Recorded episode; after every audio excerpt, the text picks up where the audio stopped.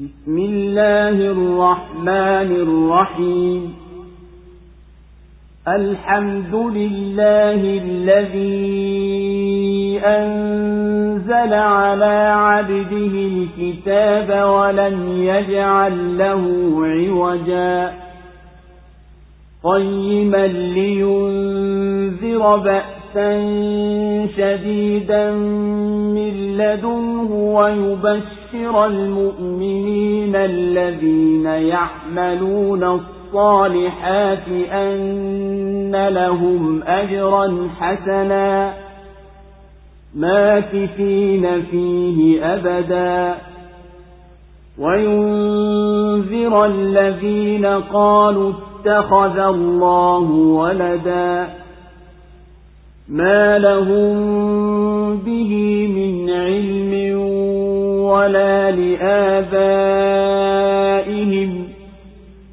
كبرت كلمة تخرج من أفواههم إن يقولون إلا كذبا فلعلك باخع نفسك على آثارهم إن لم يؤمنوا بهذا الحديث أسفا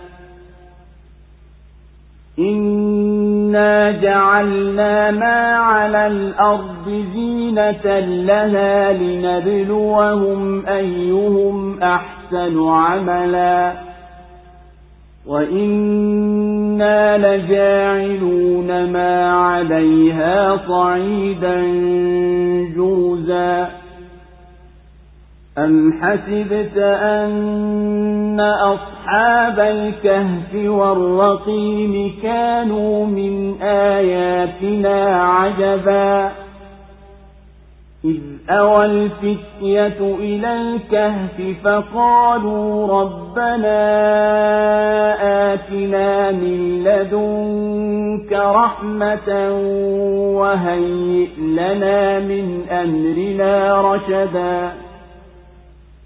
فضربنا على آذانهم في الكهف سنين عددا.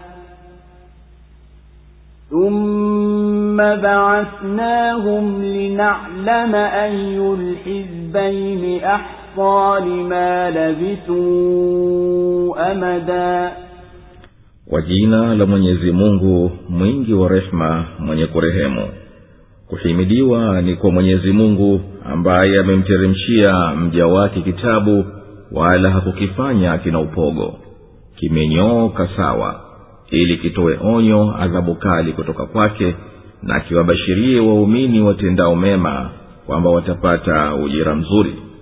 Wakaye humo milele na kiwaonye wanaonena mwenyezi mungu ana mwana.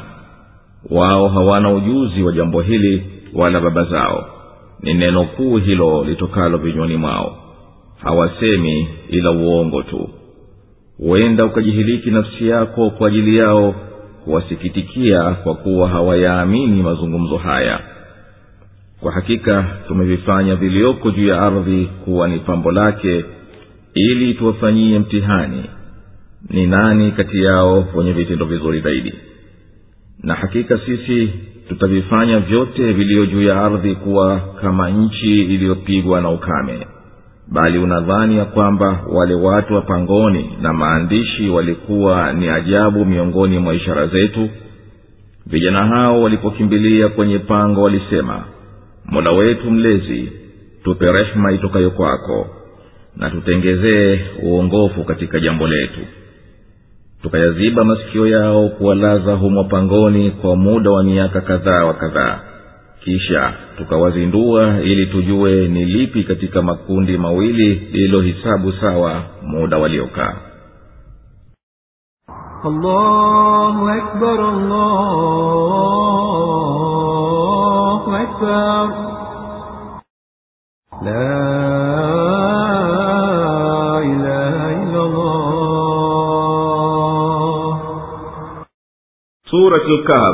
imeteremka maka sura hii ni ya makka isipokuwa aya thelathini na nane na aya zinazoanzia themanini na tatu mpaka mia moja na moja. Basi zimo aya ishirini za madina nayo imeanzia kukumhimidi mwenyezi mungu mtukufu kwa kuiteremsha kurani tukufu na kubainisha kuwa quran ni onyo na bishara. Ndani yake lipo onyo kwa wanaodai kuwa ati mwenyezi mungu wana mwana na humu imetajwa hamu kubwa aliyonayo nabii ya kutaka waamini wale anaowaita kwenye milingano wa mwenyezi mungu. Kisha kikatajwa kisa cha ahlilkaf watu wa pangoni waliolala usingizi kisha wakaamka baada ya kukaa katika pango lao muda wa miaka mia tatu na tena wakazidishiwa tisa. Na watu hao walikuwa wakristo waliokuwa wakikimbia udhalimu wa mtawala wa kirumi wakalala katika pango muda huo. Kisha wakaamka ili kuwa ni ishara ya uweza wa mwenyezi mungu mtukufu kufufua baada ya kufa. Kisha baada ya hayo mwenyezi mungu akamwamrisha kusoma qurani na aitumie kwa kuonya na kubashiri. Kisha imebainishwa hali ya watu wa peponi na watu wa motoni. Na mwenyezi mungu akapiga mifano ya watu wawili. Mmoja tajiri anajitapa kwa mali yake na wanawe na wa pili anatafakari kwa mwenyezi mungu wake na amebainisha subhanahu kuwa ulinzi wake ndiyo wa haki.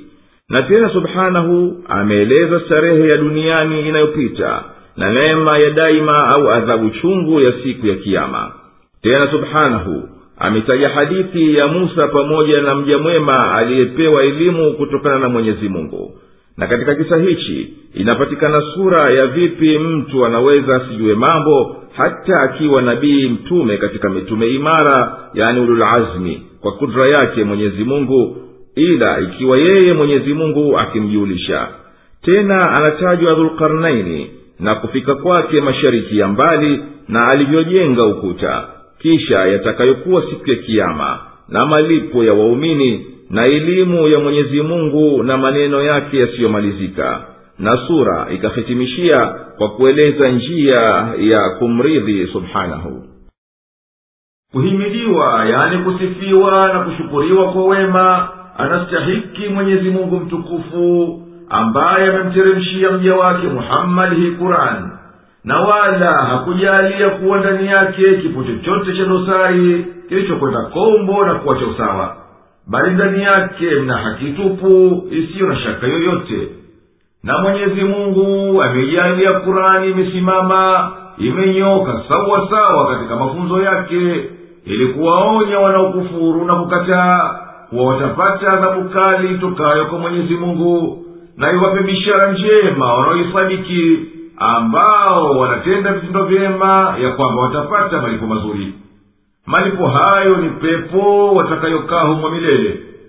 Na kiwaonye kwa njia makhususi wale waliomsingizia mwenyezi mungu kuwa ana mwana na hali yeye ametakasika kuwa kama viumbe akawa mwenye kuzaa au akazaliwa mtoto wake.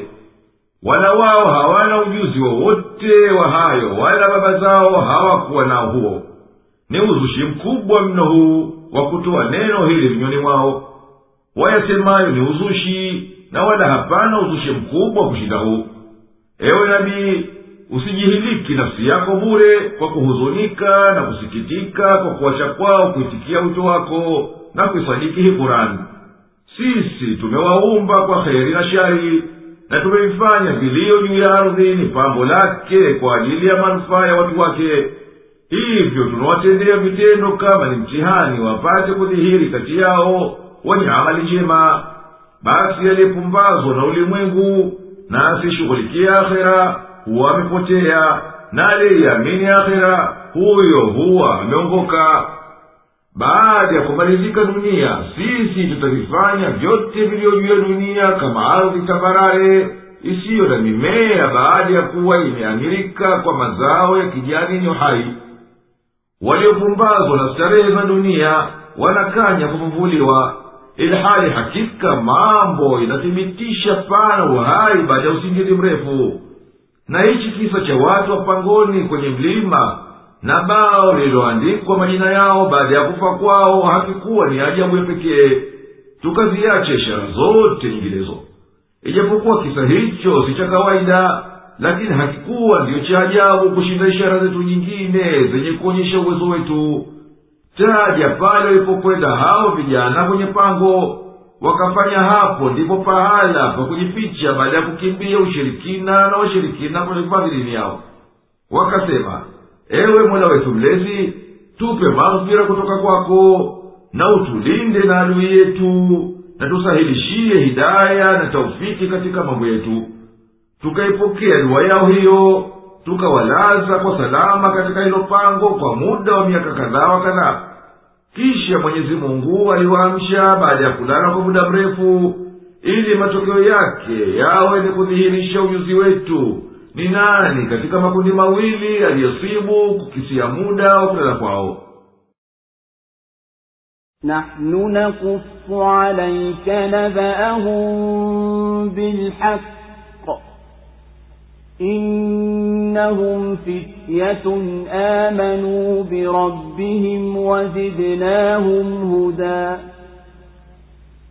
وربطنا على قلوبهم إذ قاموا فقالوا ربنا رب السماوات والأرض لن ندعو من دونه إلها لقد قلنا إذا شططا.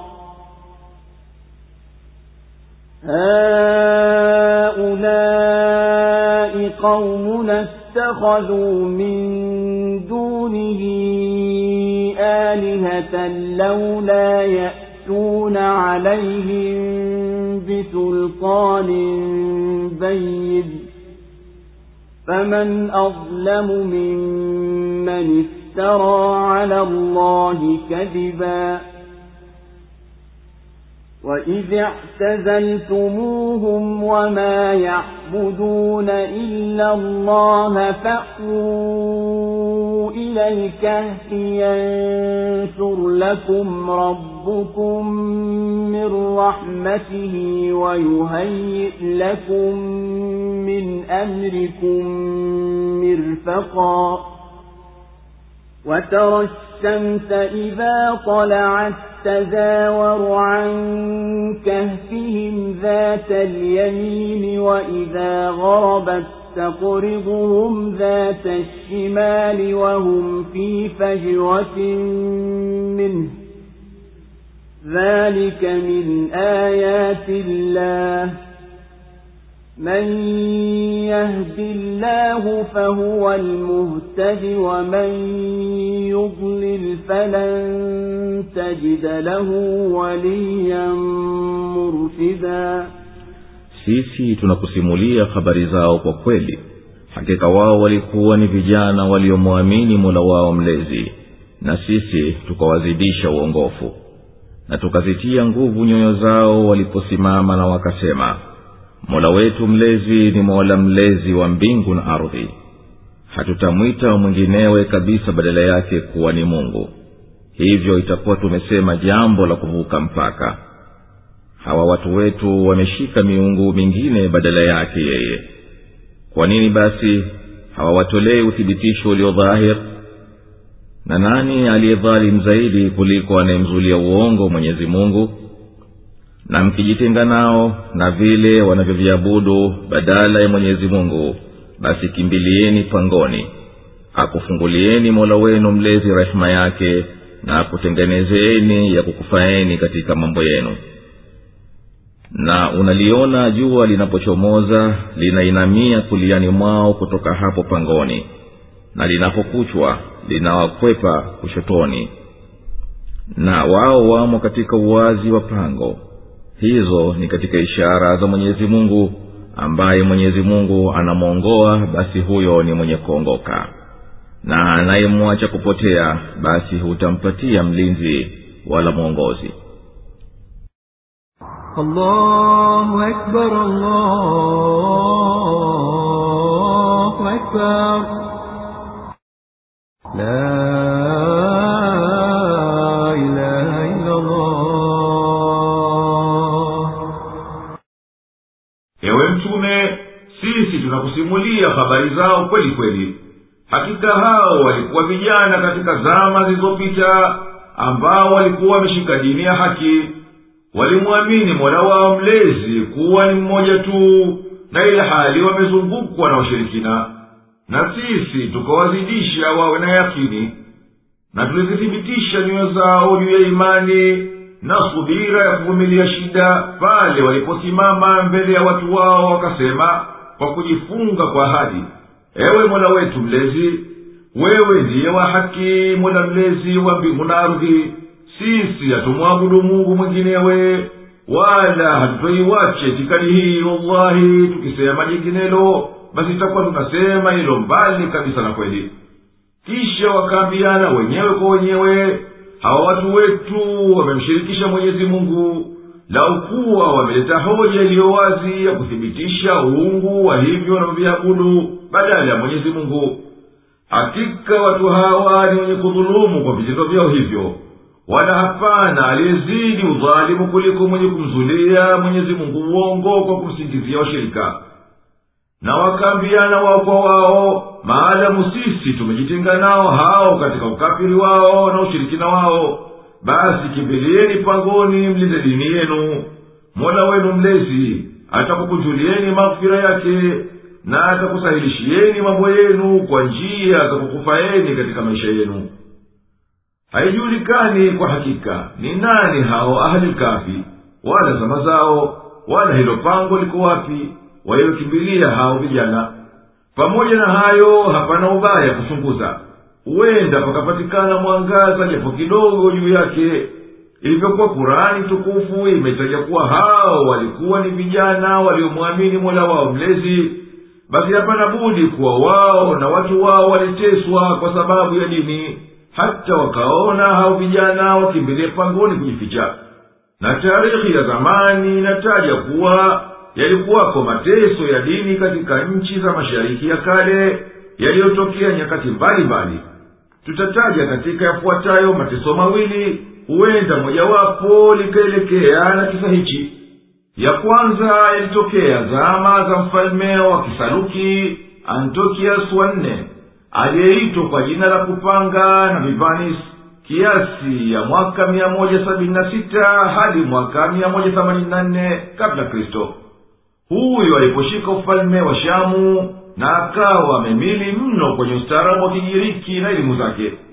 Aliwalazimisha mayahudi wa palestina nayo ilikuwa chini ya shamu tangu mwaka mia moja tisini na nne kabla kristo washike dini kigiriki na akavunja sheria zao na akanajisi hekalu lao kwa kuweka humo sanamu la zeus mungu mkuu wa magiriki juu ya madhibahu yani kibulani na kumtolea mihanga ya nguruwe humo. Tena huyo mfalme aliteketeza kwa moto nakala za taurati zote alizozipata.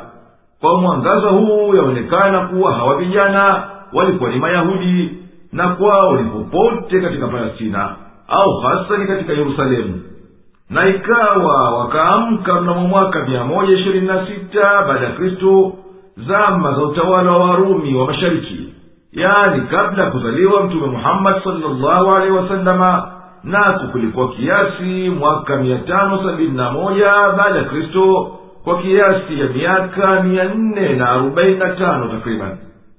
Ama mateso ya pili yalitokea zama za mfalme wa ufalme wa kirumi hadriatus mwaka mia moja kumi na saba hadi mwaka mia moja thelathini na nane mfalme huyu aliwatenda mayahudi kama alivyotendea antiokias tuliyekuisha mtaja sawa sawa.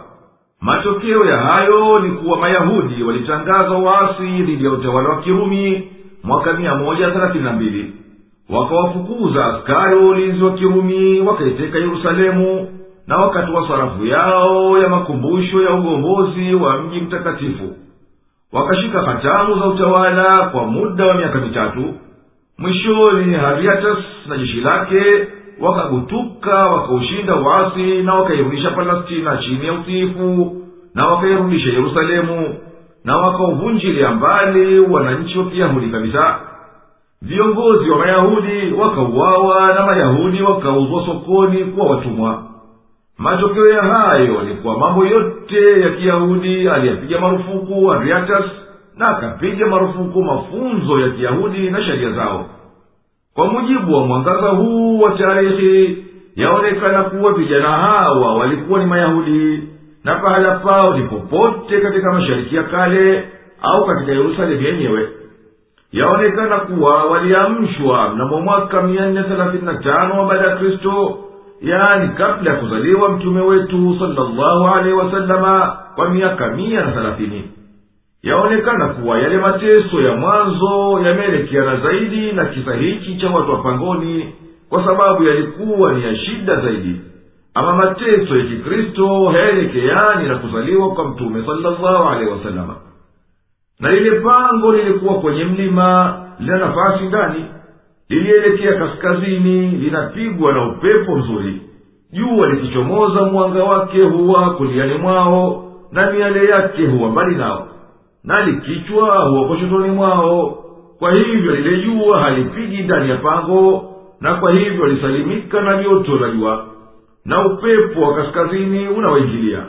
Na yote hayo ni katika ishara za kudra ya mwenyezi mungu na anayepata taufiki ya mwenyezi mungu kuokoka basi huokoka na aliyekosa taufiki hatopata wa kumwongoa baada yake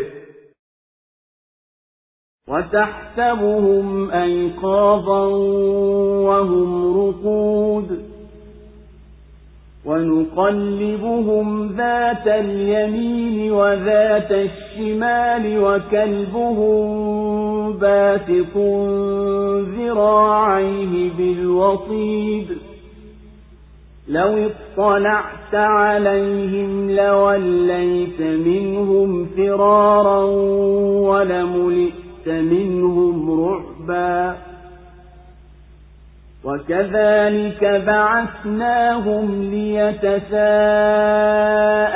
بينهم. قال قائل منهم كم لبثتم؟ قالوا لبثنا يوما أو بعض يوم. قالوا ربكم أعلم بما لبثتم.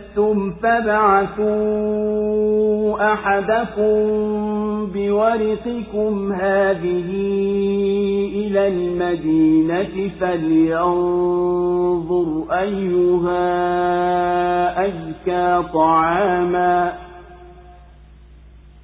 فلينظر أيها أزكى طعاما فليأتكم برزق منه وليتلطف ولا يشعرن بكم أحدا إنهم إن يظهروا عليكم يرجموكم أو يعيدوكم في ملتهم ولن تفلحوا إذا أبدا وكذلك أعثرنا عليهم ليعلموا أن وعد الله حق وأن الساعة لا ريب فيها إذ يتنازعون بينهم أمرهم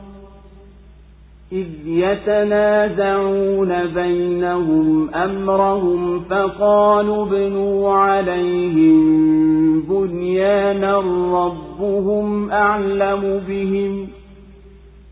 قال الذين غلبوا على أمرهم لنتخذن عليهم مسجدا.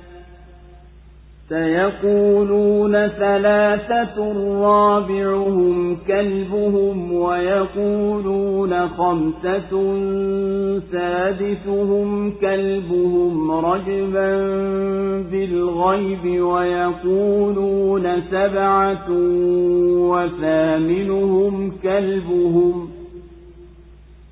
قل ربي أعلم بعدتهم ما يعلمهم إلا قليل فلا تمار فيهم إلا مراء ظاهرا ولا تستفت فيهم منهم أحدا nawe utawadhania wa macho na hali wamelala nasi tunawageuza kulia na kushoto na mbwa wao amenyoosha miguu yake ya mbele kizingitini. Kama ungeliwatokea hapana shaka ungeligeuka kuwakimbia. Nawe umejaa hofu. Na kwa namna hii tuliwainua usingizini wapate kuulizana wao kwa wao. Alisema msemaji katika wao mmekaa muda gani? Wakasema tumekaa siku moja au sehemu ya siku. Wakasema mola wenu mlezi anajua zaidi muda mliokaa hebu mtumeni mmoja wenu na hizi fedha zenu ende mjini. Akatazame chakula chake kipi kilicho bora kabisa akuleteeni cha kukila. Naye afanye mambo hayo kwa busara wala asikutajieni kabisa kwa yeyote. Kwani wao wakikutambueni watakupigeni mawe au watakurudisheni katika dini yao na hapo hamtafanikiwa kabisa na namna hivi tuliwajuulisha kwa watu wapate kujua ya kwamba ahadi ya mwenyezi mungu ni ya kweli na kwamba saa haina shaka. Walipokuwa huwa wakigombania jambo lao wao kwa wao walisema jengeni jengo juu yao mola wao mlezi anawajua vyema. Wakasema walioshinda katika shauri yao bila shaka tutawajengea msikiti juu yao. Watasema walikuwa watatu wanne wao ni mbwa wao. Na wanasema walikuwa watano wasita wao ni mbwa wao. Wanavurumisha ovyo. Na wanasema walikuwa saba na wanane wao ni mbwa wao. Sema mola wangu mlezi ndiye anayejua sawa sawa hisabu yao. Hawawajui ila wachache tu. Basi usibishane juu yao ila kwa mabishano ya juu juu tu hivi wala usiulize habari zao kwa yeyote yule. Allahu akbar, allahu akbar. La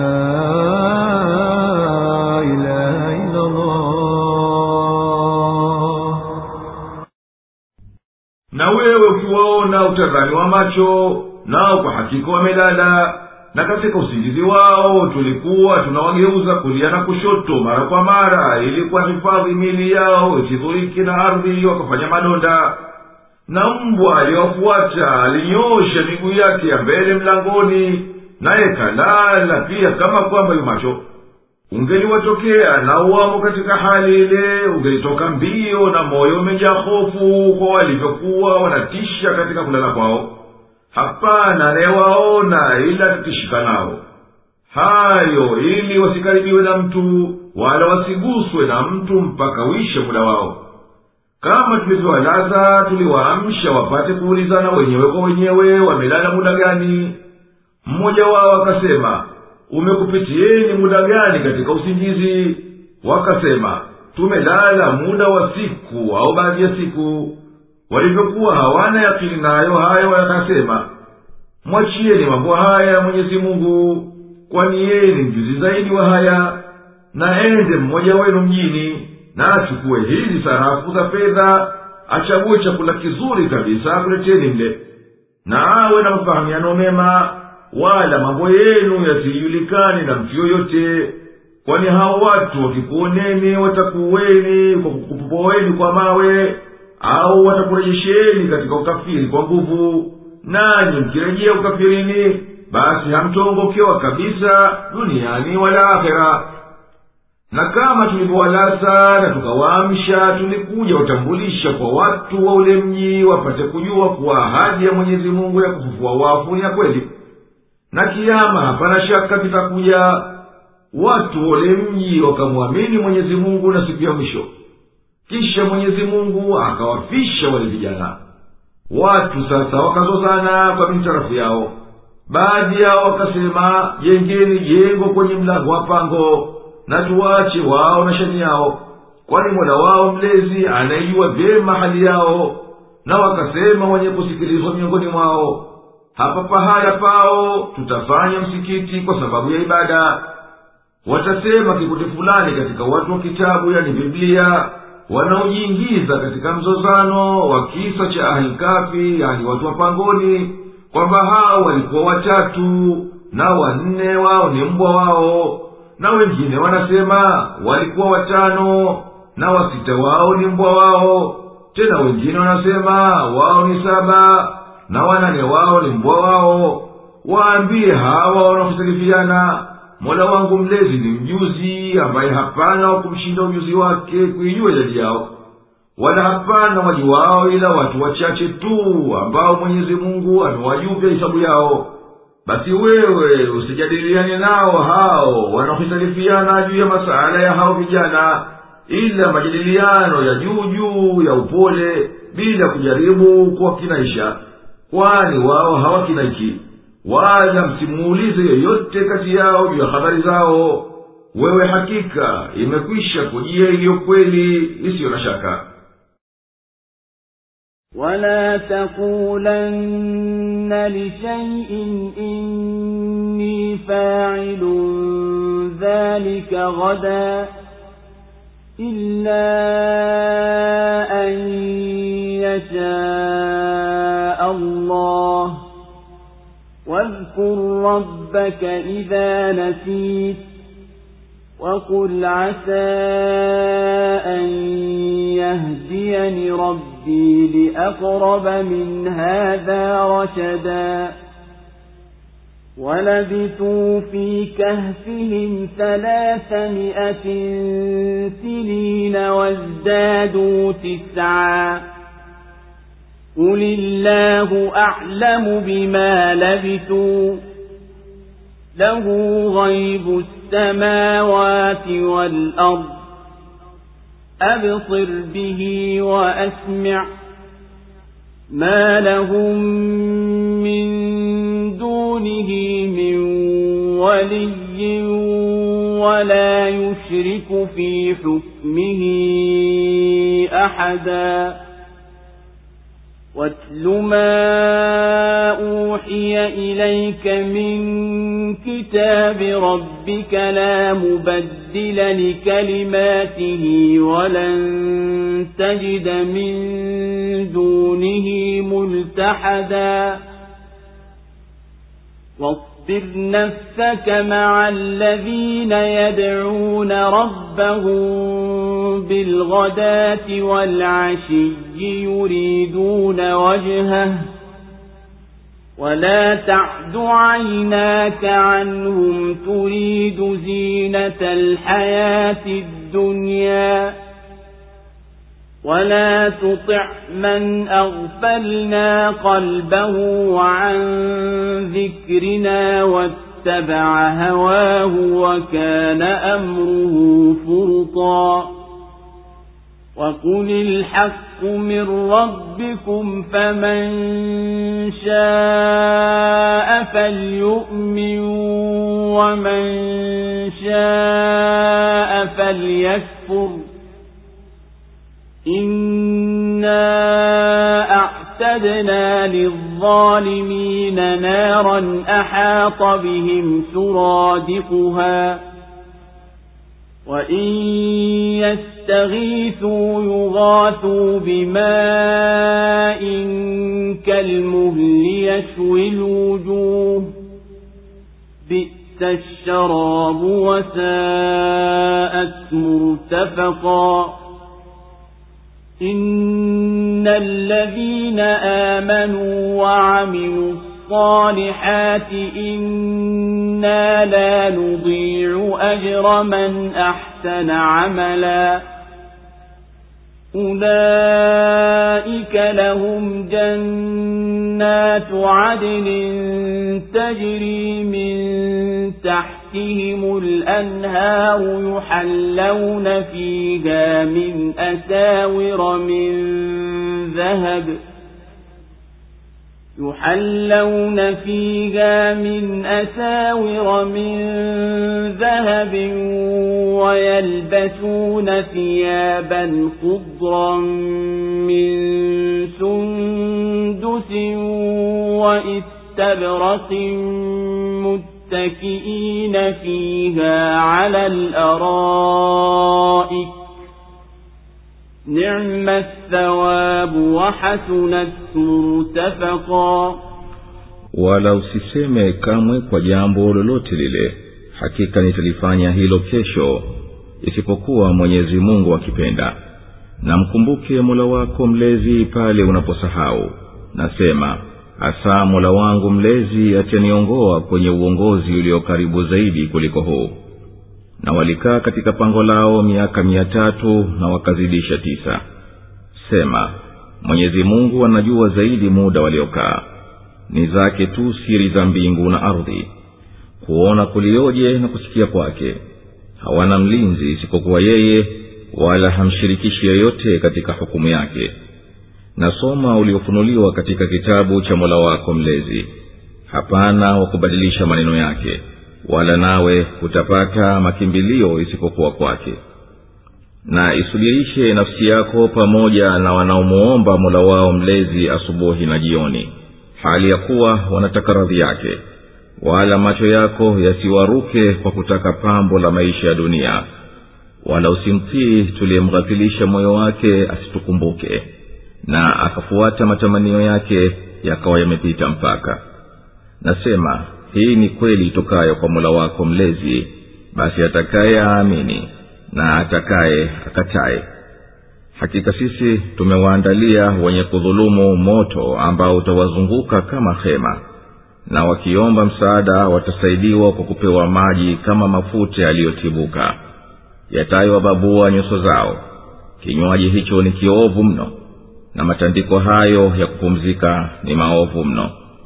Hakika wale walioamini na wakatenda mema hakika sisi hatupotezi ujira wa anayetenda mema. Hao watapata bustani za milele zinazopita mito kati yake.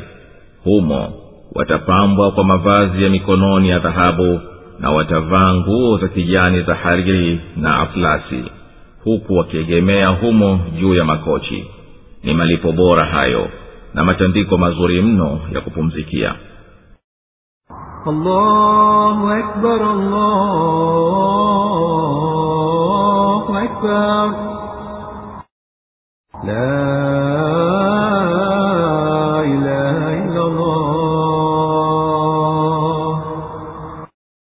wala usiseme kabisa kwa jambo unaloazimia kulendea na kujihimu kulitenda mimi nitalifanya hilo baadaye ila kusema huko kuambatane na kupenda kwa mwenyezi mungu kwa kusema inshallah yani mwenyezi mungu akipenda. Na ukisahau jambo basi kimbilia kumtaja mwenyezi mungu na useme unapoazimia kufanya jambo la kuliambatanisha na kupenda kwa mwenyezi mungu.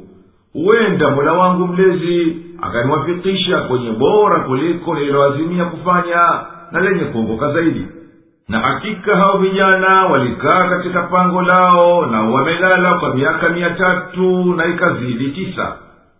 Aya hii inaonyesha ukweli wa elimu ya falaki yani astronomi nayo ni kuwa ni miaka mia tatu kwa mwendo wa liwa na miaka mia tatu na tisa kwa hisabu ya mwezi unaofuatwa na waislamu. Aya hii imeitangulia elimu ya falaki ewe mtume waambie watu mwenyezi mungu peke yake ndiye mwenye kujua zama zao zote kwani yeye subhanahu ndiye aliyehusika kujua siri za mbingu na ardhi. Jinsi gani kulivyotukuka kuona kwake kwa viumbe vyote na jinsi gani kulivyotukuka kusikia kwake kwa kila cha kusikilizana. Na hapana katika wa mbinguni na wa katika ardhi wa kuendesha mambo yao isipokuwa yeye na wala hapana wa kumshiriki katika hukumu yake kiumbe chochote. Ewe mtume soma uliofunuliwa kwa wahiyi katika kurani na katika hayo yamo uliofunuliwa ya habari za hao vijana wala usisikilize hayo maskhara yao ya kutaka ubadilishe miujiza wa kurani kwa muujiza mwingine. Kwani hakika hapana wa kuyageuza anayosimulia mwenyezi mungu maneno ya haki katika miujiza yake hakika hapana awezaye kubadilisha hayo wala usende kinyume na amri ya mola wako mlezi kwani hapo tena utapata wa kumkimbilia kukuhifadhi naye. Ewe mtume shikamana na usuhuba wa masahaba wako waumini wanaomwabudu mwenyezi mungu peke yake asubuhi na jioni daima huku wanataka radhi zake wala jicho lako lisiwawache hao kuangalia wapinzani wa kikafiri kwa kutaka kustarehe nao katika mapambo ya maisha ya dunia. Wala usikubali kuwafukuza waumini mafakiri katika baraza yako kwa kumridhisha huyu tuliyemghafirisha moyo wake na kutukumbuka sisi kwa kuwa yeye mwenyewe hakuwa tayari kwa hayo na akawa ni mtumwa wa pumbao lake na mambo yake katika vitendo vyake vyote hayakufuata njia iliyo sawa. Na anapokatazwa nabii basi ndiyo anakatazwa wengineo yaani sote sisi. Na hakika nabii salllahu alaihi wasalama hataki maisha ya dunia na pumbao lake lakini makatazo hayo anaelekezewa nabii ili wenginewe watahadhari na kutaka pumbao na dunia. Kwani ikiwa yaweza kuwa kwake kutaka pumbao na kimwili basi kila mwanadamu yaweza kuwa katika nafsi yake. Kwa hivyo ajilinde sema ewe mtume hakika haya niliyokuja nayo ni kweli tupu iliyotoka kwa mola wenu mlezi. Basi anayetaka kuyaamini na ayaamini kwani hiyo ni kheri yake mwenyewe.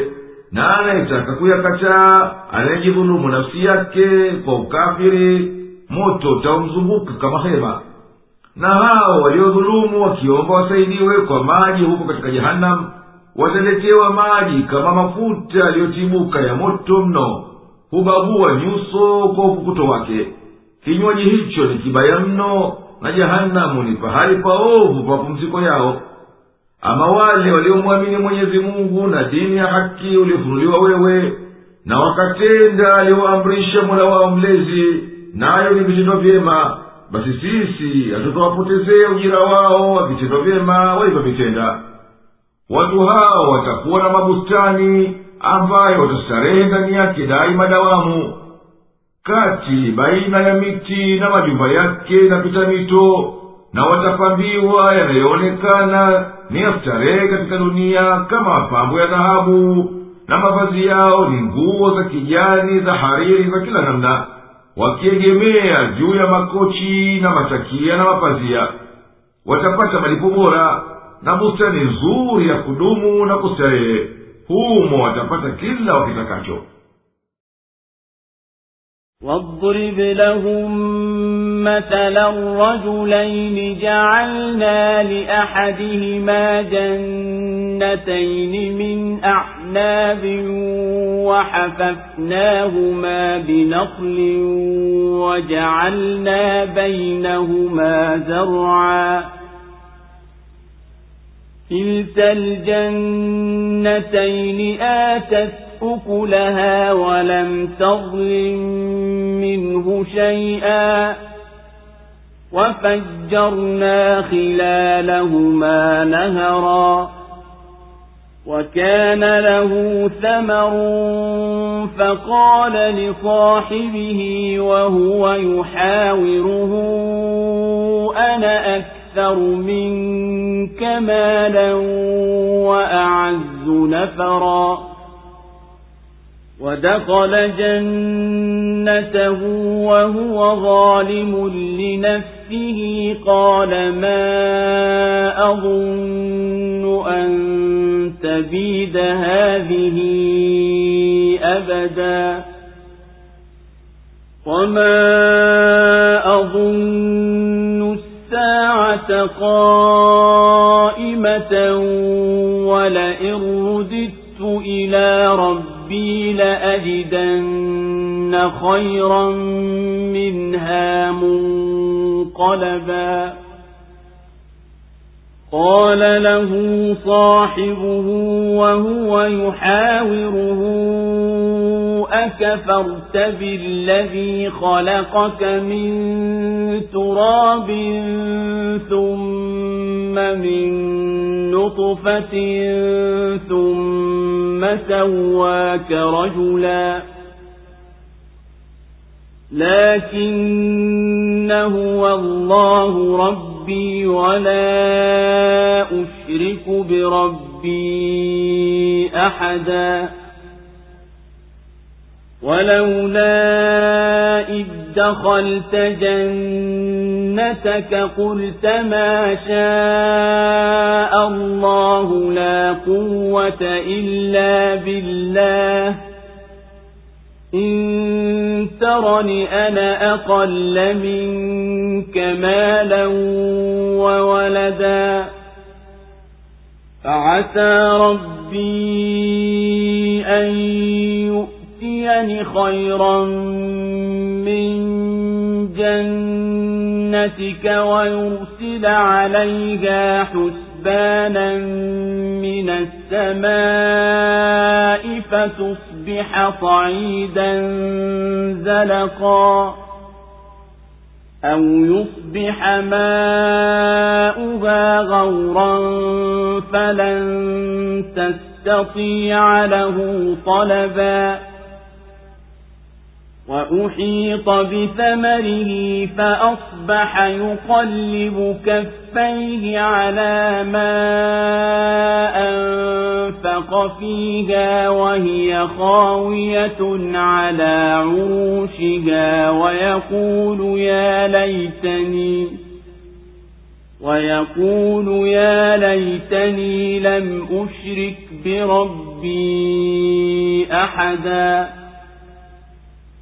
ولم تكن له فئة ينصرونه من دون الله وما كان منتصرا هنالك الولاية لله الحق هو خير ثوابا وخير عقبا na wapigie mfano wa watu wawili. Mmoja wao tulimpa vitalu viwili vya mizabibu na tukavizungushia mitende na kati yake tukatia mimea ya nafaka. Na hivyo vitalu viwili vikitoa mazao yake wala hapana kitu katika hayo kilichotindikia. Na ndani yake tukapasua mito. Naye alikuwa na mazao mengi basi akamwambia mwenzake naye akibishana naye mimi nimekushinda wewe kwa mali na nguvu za watu. Na akaingia kitaluni kwake naye hali anajidhulumu nafsi yake akasema sidhani kabisa kuwa haya yataharibika wala sidhani kuwa hiyo saa itatokea. Na ikiwa nitarudishwa kwa mula wangu mlezi bila shaka nitapata marejeo bora zaidi kuliko haya. Mwenzake akamwambia kwa kubishana naye je unamkufuru aliyekuumba kutokana na udongo tena kutokana na tone la manii kisha akakufanya mtu kaamili lakini yeye mwenyezi mungu ndiye mola wangu mlezi wala simshirikishi na yeyote. Na lau kuwa ulipoingia kitaluni kwako ungelisema masha allah alitakalo mwenyezi mungu huwa hapana nguvu ila kwa mwenyezi mungu. Ikiwa unaniona mimi nina mali kidogo na watoto kuliko wewe basi huenda mola wangu mlezi akanipa kilicho bora kuliko kitalu chako naye akapitisha kudra yake kutoka mbinguni kukiletea hicho chako na kikageuka ardhi tupu inayoteleza. Au maji yake yakadidimia wala usiweze kuyagundua. Yakateketezwa matunda yake akabaki akipinduapindua viganja vyake kwa vile alivyoyagharamia. Na miti imebwagika juu ya chanja zake akawa anasema laiti nisingelimshiriki mola wangu mlezi na yeyote wala hakuwa nacho kikundi cha kumsaidia badala ya mwenyezi mungu wala mwenyewe hakuweza kujisaidia. Huko ulinzi ni wa mwenyezi mungu wa haki tu. Yeye ndiye mbora wa malipo na mbora wa matokeo. Allahu akbar, allahu akbar. La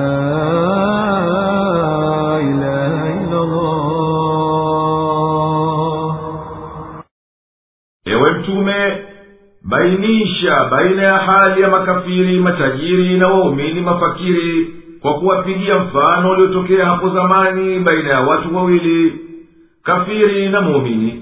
Huyo kafiri alikuwa na vitalu viwili vya mizabibu na tukavizungushia mitende kwa ajili ya pambo na faida pia. Na baina ya hivyo vitalu tukaweka makulima mengine yaliyostawi na kutoa mazao na kila kitalu kikawa kinatoa mazao yake kwa wingi na kubariki. Wala hapana kilichotindikia. Na tukapasua mto unamiminika kati yao. Na huyo mwenye vitalu alikuwa na mali mengine yenye kutoa mazao yake pia. Basi ikamwingia ghururi kwa neema ile. Katika ile ghururi yake akamwambia mwenziwe yule muumini nao walikuwa wakijadiliana mimi nina mali mengi kuliko wewe na nina kushinda kwa nguvu za jamaa zangu na wasaidizi. Kisha akaingia katika kitanu chake kimojawapo pamoja na yule mwenziye muumini naye huku amejaa ghururi. Akamwambia sidhani kabisa kuwa kitalu hichi kitapotea. Wala sidhani kuwa kiama kitakuja. Na pindi ikawa nikirejea kwa mola wangu mlezi kwa kufufuliwa kama unavyodai wewe basi wallahi hapana shaka nitapata bustani bora kuliko kitalo hiki huko akhera.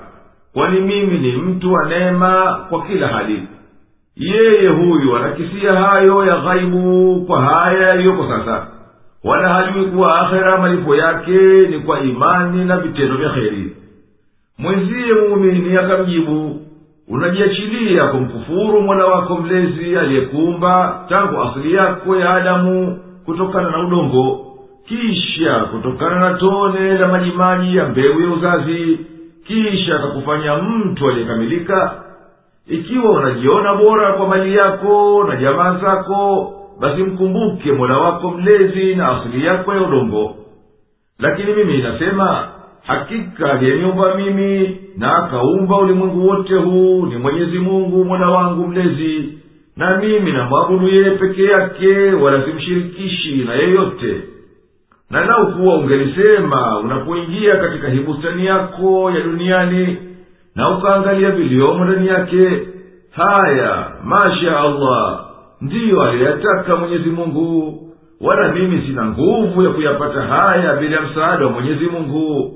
Hayo ingekuwa ni shukurani za kupelekea kudumu neema yako tena akazidi kumwambia ikiwa wameniona mimi ni duni kuliko wewe kwa mali na watoto na wasaidizi basi huenda mola wangu mlezi akanipa bora kuliko hiyo bustani yako hapa duniani au kesho akhera na akaipelekea bustani yako kudhara yake aliyoikadiria kama radi mathalan kutoka mbinguni na ikawa ardhi kavu inayoteleza haina kitu wala unyayo hautulii juu yake au maji yake yakazama katika ardhi yasipatikane wala usiweze kuyachota kwa kumwagia katika shamba. Mwenyezi mungu kampatiliza yule kafiri akayateketeza mavuno yote ya kitalu chake na hicho kitalu chenyewe akakiangamiza na akang'oa hata mizizi yake. Yule kafiri akabakia akipinduapindua viganja vyake kwa kusikitikia gharama alizozitoa katika kukiimarisha kitalu chake na baadaye kuja kikapatilizwa na uharibifu. Akatamani lao kuwa hakumshirikisha mola wake mlezi na yeyote.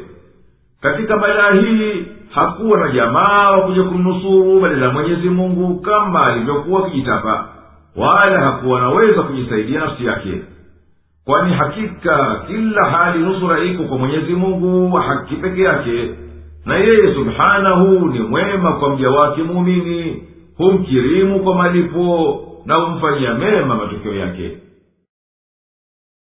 واضرب لهم مثل الحياة الدنيا كماء إن أنزلناه من السماء فاختلط به نبات الأرض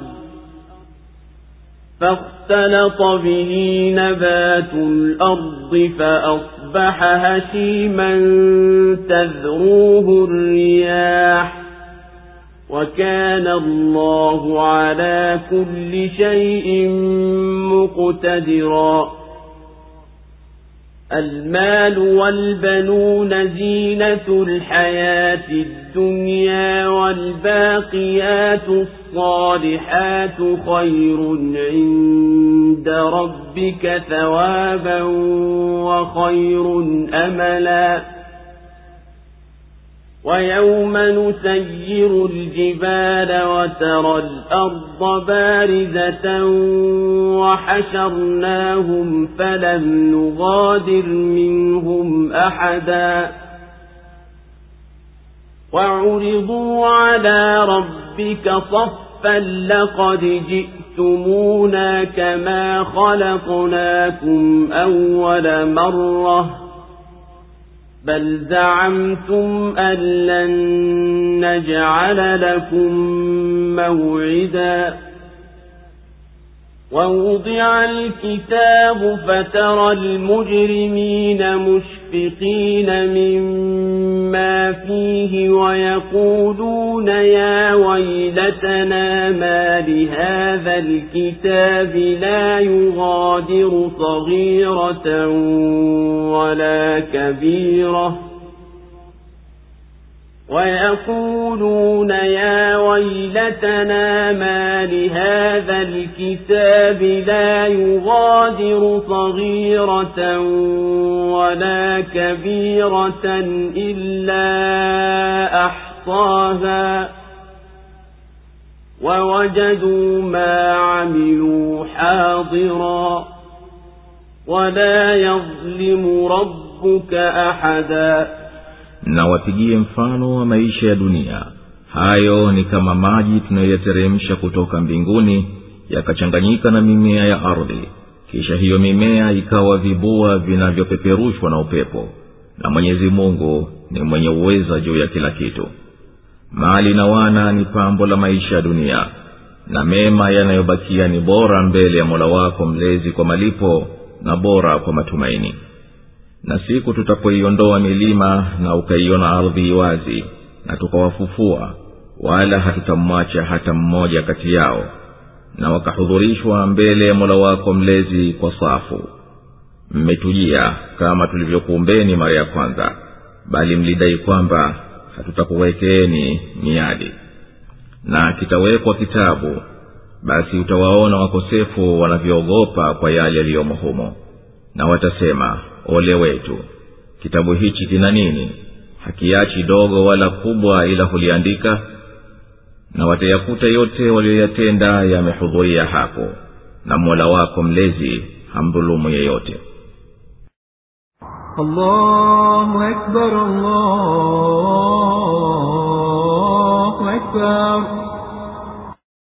La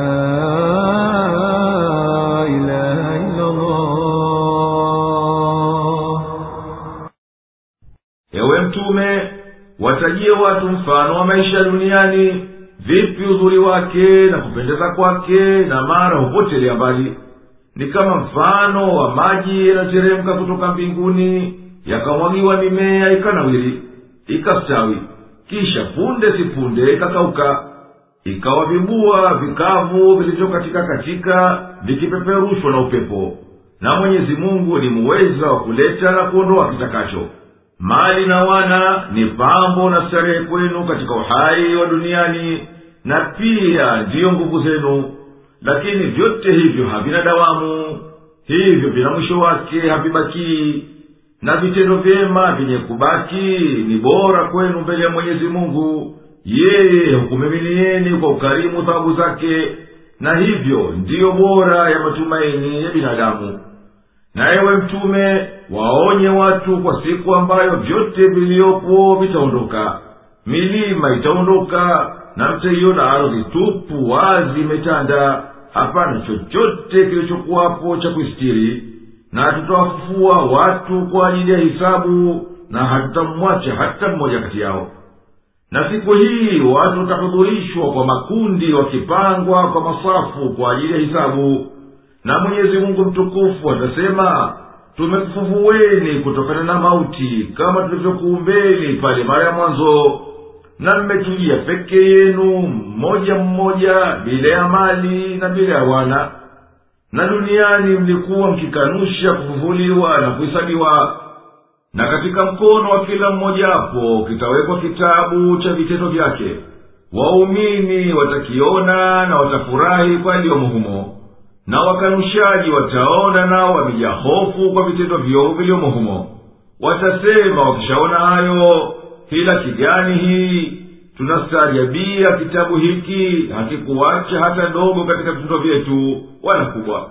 Ila kimetuandikia na wataona malipo yaliyoyatenda ni ya haki wala mola wako mlezi hamdhulumu yoyote katika waja wake وإذ قلنا للملائكة اسجدوا لآدم فسجدوا إلا إبليس كان من الجن ففسق عن أمر ربه أفتتخذونه وذريته أولياء من دوني وهم لكم عدو. بئس للظالمين بدلا. ما أشهدتهم خلق السماوات والأرض ولا خلق أنفسهم وما كنت متخذ المضلين عضدا. ويوم يقول نادوا شركائي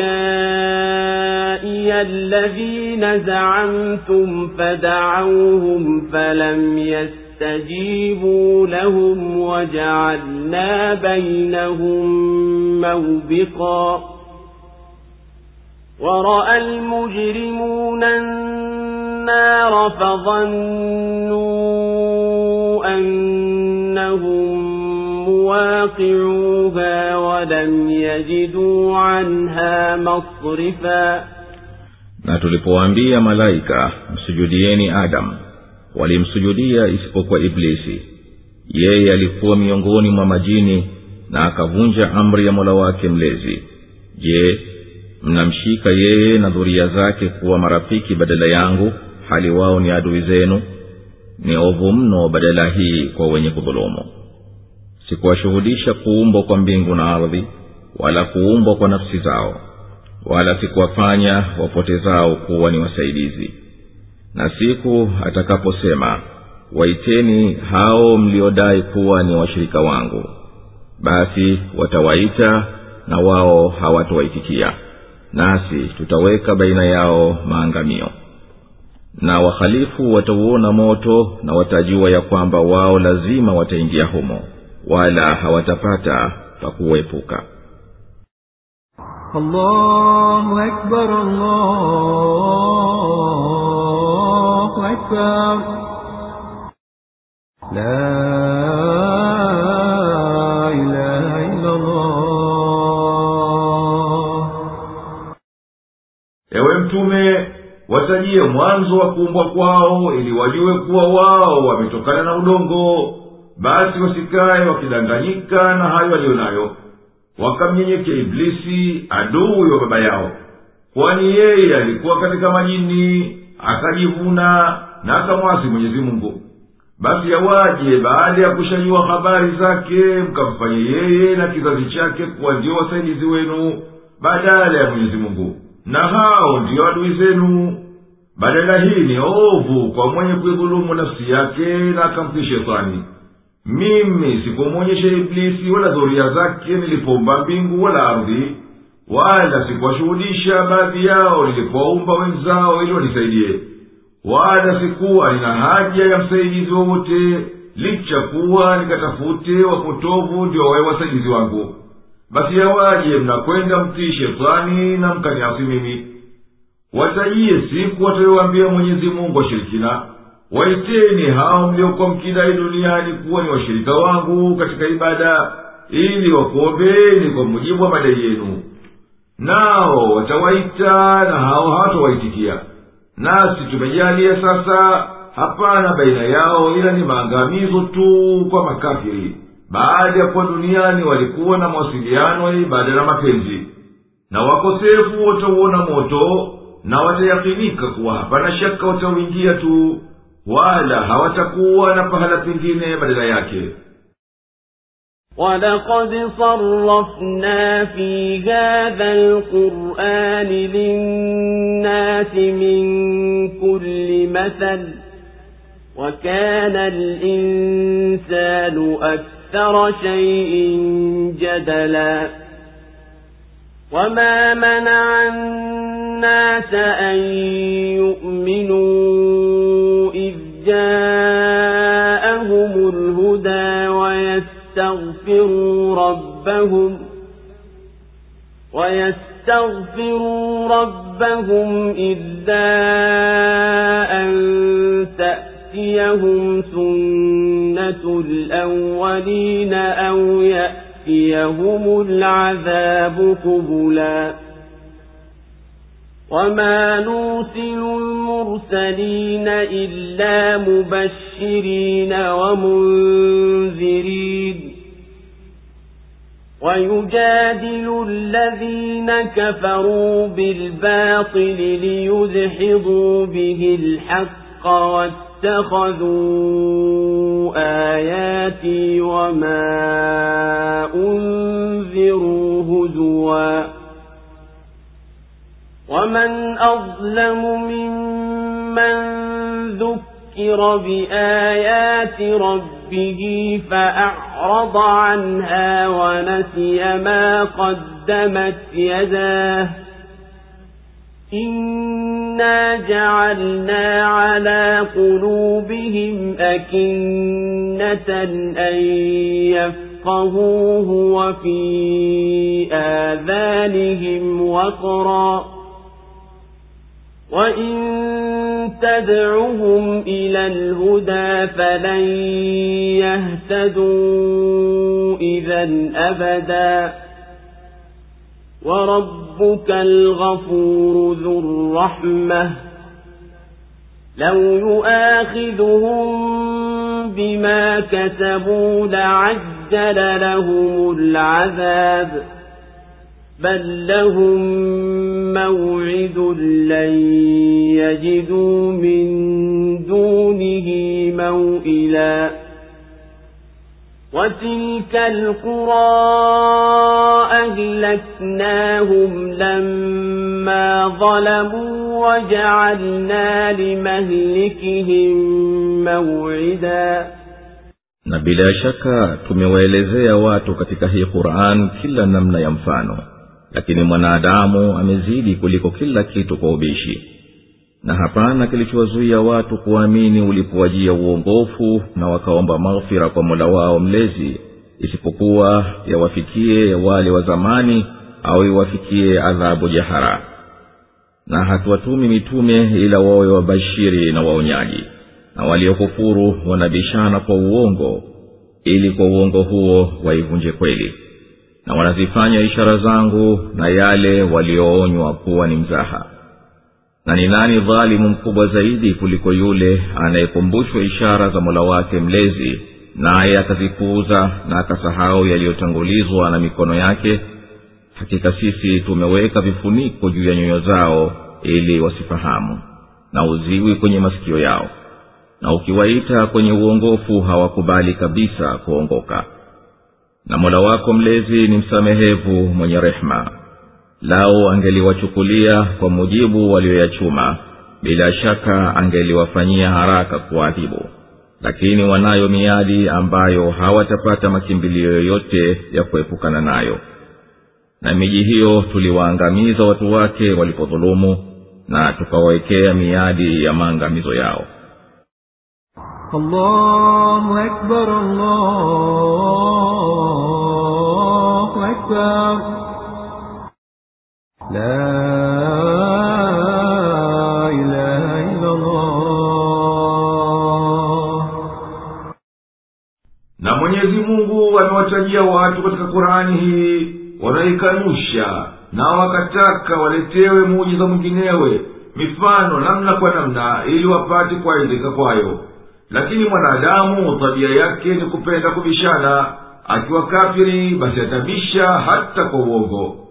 Na hapa ilowazuia washirikina kuamini zilipowafikia sababu za kuongoka nazo ni huyu mtume na kurani isipokuwa ukaidi wao na kumtaka mtume awaletee aliyowaletea mwenyezi mungu wale watu wa zamani.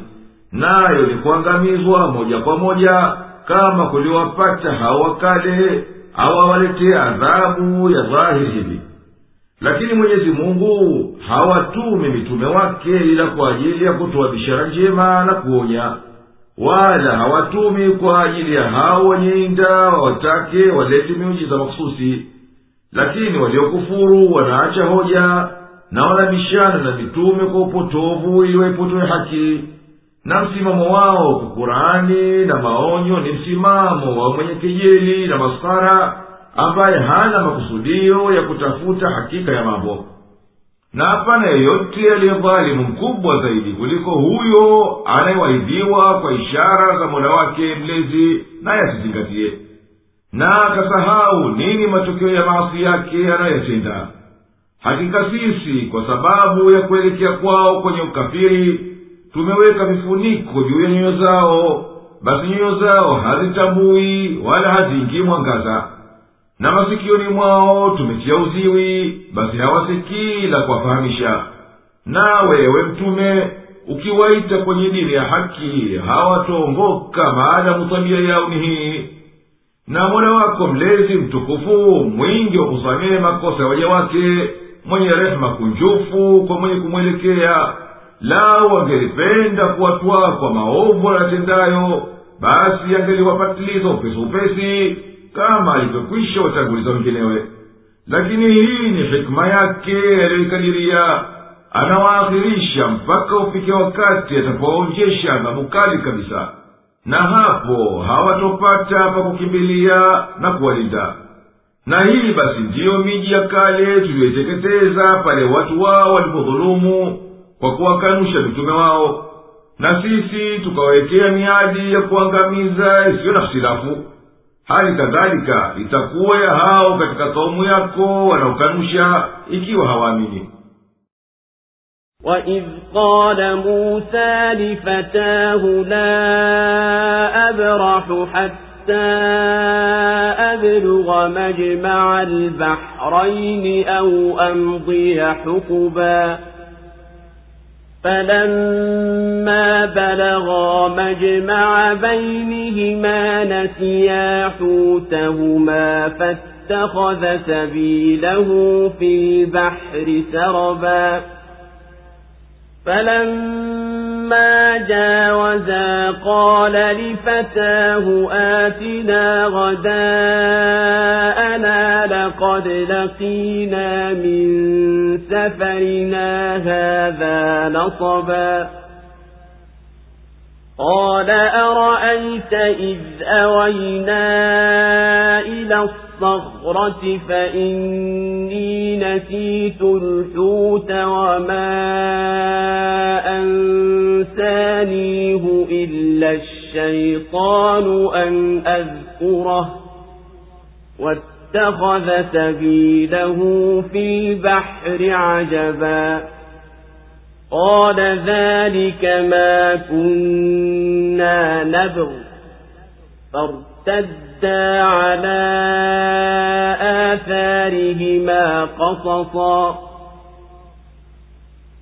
فوجدا عبدا من عبادنا آتيناه رحمة من عندنا وعلمناه من لدنا علما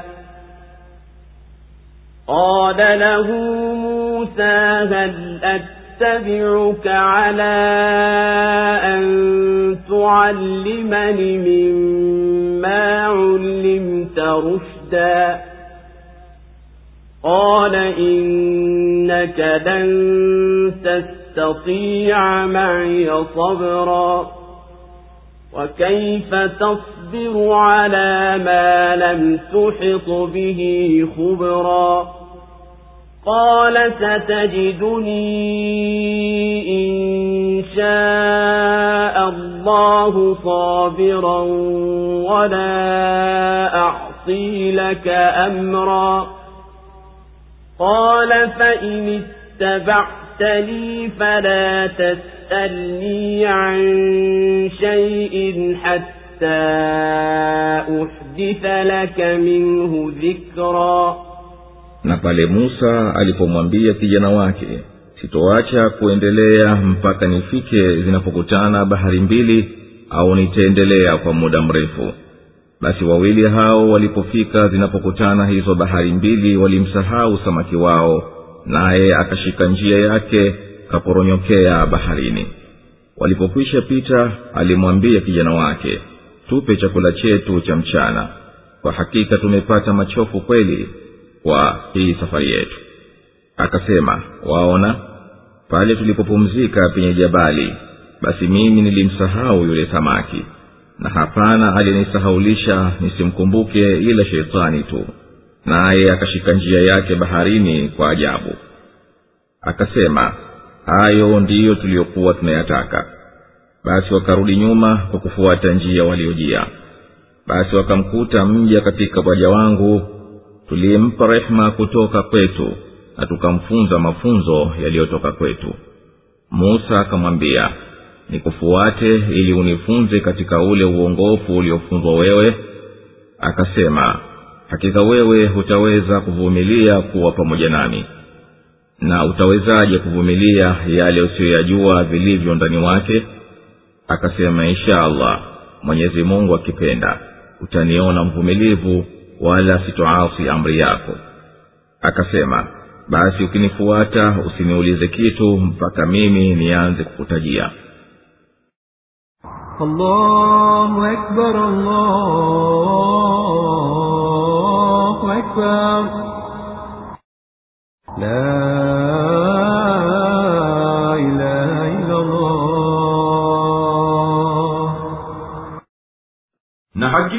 Hapana mtu anayejua ya mwenyezi mungu ila yeye mwenyewe anapompa kipawa hicho nabii au mtu mwema.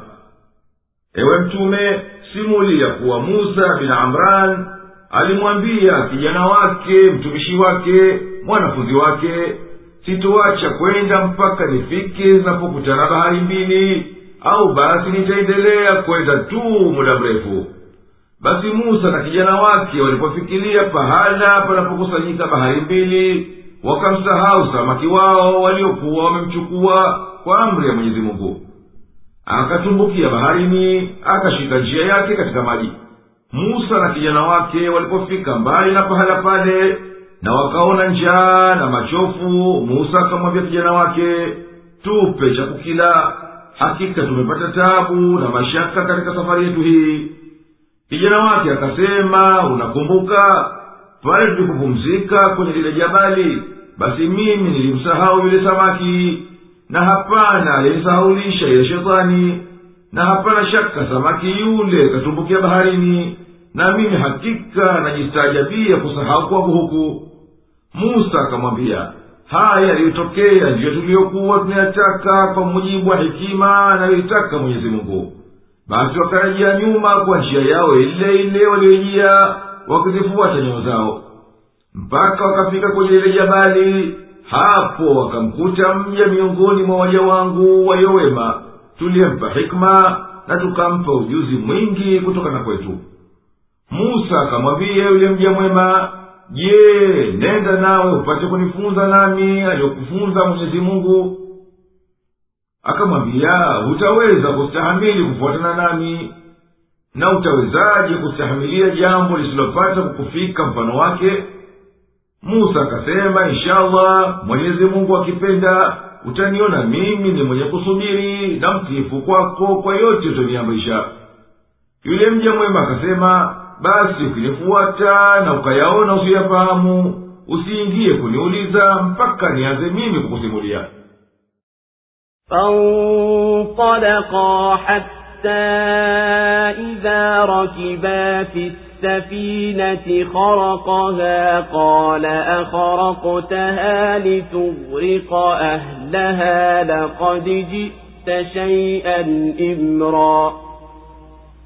قال ألم أقل إنك لن تستطيع معي صبرا؟ قال لا تؤاخذني بما نسيت ولا ترهقني من أمري عسرا. فانطلقا حتى إذا لقيا غلاما فقتله. قال أقتلت نفسا زكية بغير نفس؟ قال أقتلت نفسا زكية بغير نفس لقد جئت شيئا نكرا. قال ألم أقل لك إنك لن تستطيع معي صبرا؟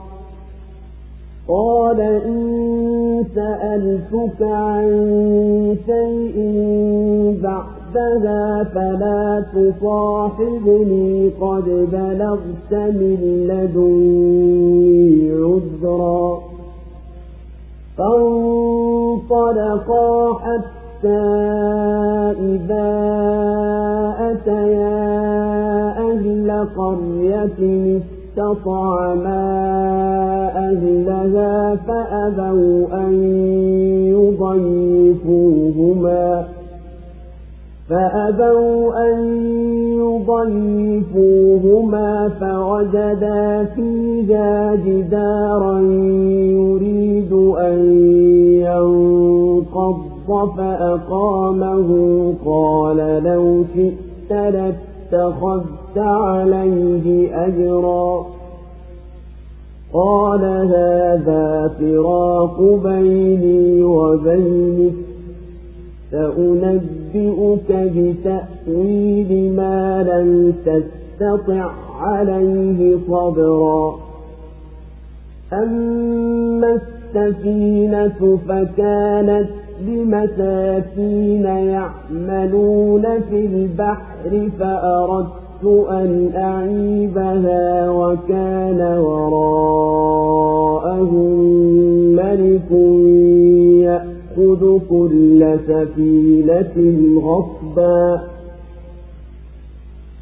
وأما الغلام فكان أبواه مؤمنين فخشينا أن يرهقهما طغيانا وكفرا. فأردنا أن يبدلهما ربهما خيرا منه زكاة وأقرب رحلا. وأما الجدار فكان لغلامين يتيمين في المدينة وكان تحته كنز لهما وكان تحته كنز لهما وكان أبوهما صالحا فأراد ربك أن يبلغا أشدهما ويستخرجا كنزهما فأراد ربك أن يبلغا أشدهما ويستخرجا كنزهما رحمة من ربك وما فعلته عن أمري. ذلك تأويل ما لم تستع عليه صبرا. Basi wawili hao wakatoka hata walipopanda jahazi akaitoboa. Akasema unaitoboa uwazamishe watu wake? Hakika umefanya jambo baya. Akasema sikukwambia utaweza kuvumilia kuwa pamoja nami. Akasema usinichukulie kwa niliyosahau wala usinipe uzito kwa jambo langu. Basi wakatoka wawili hao mpaka wakamkuta kijana akamuua akasema ala umemuua mtu asiye na kosa na wala hakuua? Ama hakika umefanya jambo baya kabisa? Akasema je sikukwambia kwamba hakika wewe huwezi kuvumilia kuwa pamoja nami? Akasema nikikuuliza kitu chochote baada ya haya usifuatane nami kwani umekwisha pata udhuru kwangu basi wakatoka mpaka wakawafikia watu wa mji mmoja wakawaomba watu wake wawape chakula. Nao wakakataa kuwakaribisha. Hapo akakuta ukuta unataka kuanguka. Akausimamisha. Akasema ungelitaka ungelichukua ujira kwa haya. Akasema huku ndiyo kufarikiana baina yangu na wewe. Sasa nitakueleza maana ya yale uliyokuwa huwezi kuyastahamilia ama ile jahazi ilikuwa ya maskini za mungu wafanyao kazi baharini. Nilitaka kuiharibu kwani nyuma yao alikuwako mfalme anaosubu majahazi yote. Na ama yule kijana wazazi wake walikuwa ni waumini. Tukahofu wasije watia mashakani kwa waasi na ukafiri. Basi tulitaka mola wao mlezi awabadilishie aliye bora zaidi kuliko huyo kwa kutakasika na aliye karibu zaidi kwa huruma. Na ama ukuta huo ulikuwa ni wa vijana wawili mayatima kule mjini. Na chini yake ilikuwako hazina yao. Na baba yao alikuwa ni mtu mwema. Basi mola wako mlezi alitaka wafikie utu uzima na wajitolee hazina yao wenyewe. Kuwa ni rehema itokayo kwa mola wako mlezi. Wala mimi sikutenda hayo kwa amri yangu hiyo ndiyo tafsiri ya hayo ambayo wewe hukuweza kuyasubiria. Allahu akbar,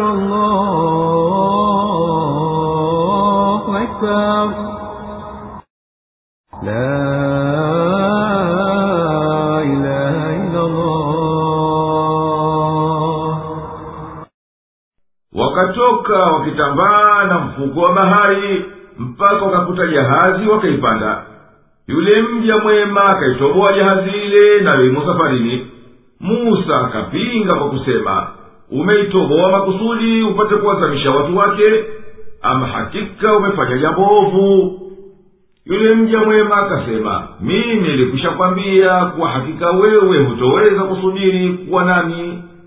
Musa akamwambia usinichukulie kwa kusahau wasia wako wala usinikutishe mashaka katika kutafuta elimu kwako na ukaifanya hiyo kazi nzito. Na baada ya kutoka kwenye jahazi ile wakaingia kuendelea safari yao. Njiani wakamkuta kijana yule mja mwema akamuua yule kijana. Musa akasema kwa kuchukia unakwenda muua mtu asiye na kosa lolote na wala hakumuua mtu yeyote. Hakika umefanya jambo ovu kweli kweli mja mwema akamwambia musa mimi nalikwambia kwamba wewe hutaweza kustahamili ukanyamaza kimya usiniulize. Musa akasema nikikuuliza lolote baada ya mara hii basi usifuatane nami kwani umekwisha fikiria kiwango cha kupata udhuru wa kutokuwa nami.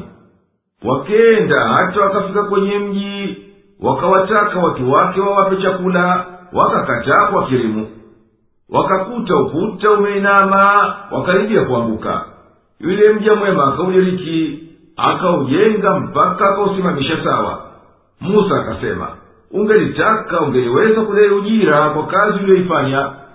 Mja mwema akasema huku kutaaradhi kwako mara kwa mara kwa niyatendayo mimi ndiyo sababu ya kufarikiana mimi nawe. Sasa basi nitakueleza hikima ya yote haya ambayo wewe huyajui undani wake wala hukuweza kuyasubiria yaliyofichikana ukangojea kujua hakika yake na siri yake. Ama ile jahazi niliyoitoboa ilikuwa ni ya watu wanyonge wenye haja ambazo kazi yao ni ya baharini wakitafuta riziki yao. Basi mimi nikataka kukitia kile chombo chao kisitakikane kwani nyuma yao yuko mfalme mtindo wake ni kupokonya kila jahazi nzima kughushi kupokonya hata kukiitwa kutaifisha ni dhambi kubwa kabisa kwa mwenyezi mungu kwani dhuluma ama yule kijana niliyemuua baba yake na mama yake walikuwa ni waumini. Tulikuwa tunajua kuwa angeliishi angelikuwa ndiyo sababu ya ukafiri wao. Basi tukataka kwa kumuua huyo mtoto mwenyezi mungu awape badala yake aliye bora zaidi kwa dini na mwema zaidi na mwenye huruma ama ule ukuta niliousimamisha bila ya ujira ulikuwa wa vijana wawili mayatima katika watu ule mji na chini yake ilikuwako hazina walioachiwa na baba yao naye alikuwa ni mtu mwema. Basi mwenyezi mungu alitaka kuwahifadhia hazina yao ile mpaka wakuwe wawe na akili zao na wajitolee wenyewe hazina yao kuwa ni rehema kwao na kumtukuza baba yao kwa kupitia dhuria zake nami sikufanya niliyoyafanya kwa jitihada ya nafsi yangu bali nimefanya hayo kwa kuongozwa na mwenyezi mungu hii ni tafsiri ya hayo yaliyofichikana kwako we musa nawe usiweze kuyavumilia ويسألونك عن ذي القرنين قل سأتلو عليكم منه ذكرا إنا مكنا له في الأرض وآتيناه من كل شيء سببا فأتبع سببا.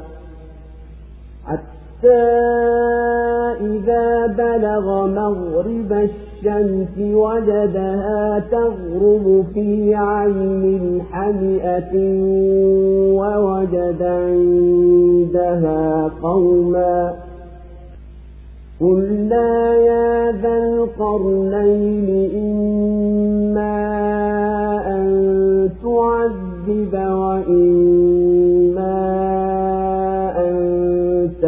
تتخذ فيهم حسنا. قال أما من ظلم فسوف نعذبه ثم يرد إلى ربه فيعذبه عذابا نكرا وأما من آمن وعمل صالحا فله جزاء الحسنى وسنقول له من أمرنا يسرا. ثم أتبع سببا. حتى إذا بلغ مطلع الشمس وجدها تطلع على قوم لم نجعل لهم من دونها سترا كذلك وقد أحطنا بما لديه خبرا. ثم أتبع سببا. حتى إذا بلغ بين السدين وجد من دونهما قوما لا يكادون يفقهون قولا. قالوا يا ذا القرنين إن يأجوج ومأجوج مفسدون في الأرض فهل نجعل لك خرجا؟ فهل نجعل لك خرجا على أن تجعل بيننا وبينهم سدا؟ قال ما مكني فيه ربي خير فأعينوني بقوة أجعل بينكم وبينهم ردما آتوني زبر الحديد حتى إذا ساوى بين الصدفين قال انفخوا حتى إذا جعله نارا قال آتوني أفرغ عليه قطرا فما استطاعوا أن يظهروه وما استطاعوا له نقبا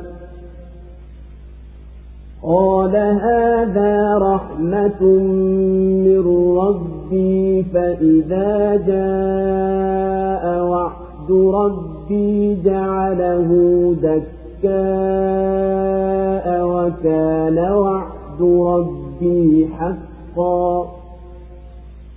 وتركنا بعضهم يومئذ يموج في بعض ونفخ في الصور فجمعناهم جمعا وعرضنا جهنم يومئذ للكافرين عرضا الذين كانت أعينهم في غطاء عن ذكري وكانوا لا يستطيعون سمعا na wanakuuliza habari ya dhulkarnaini waambiye nitakusimulieni baadhi ya hadithi yake sisi tulimtilia nguvu katika ardhi na tukampa njia za kila kitu basi akaifuata njia hata alipofika macho ya jua aliliona linatua katika chemchemu yenye matope meusi.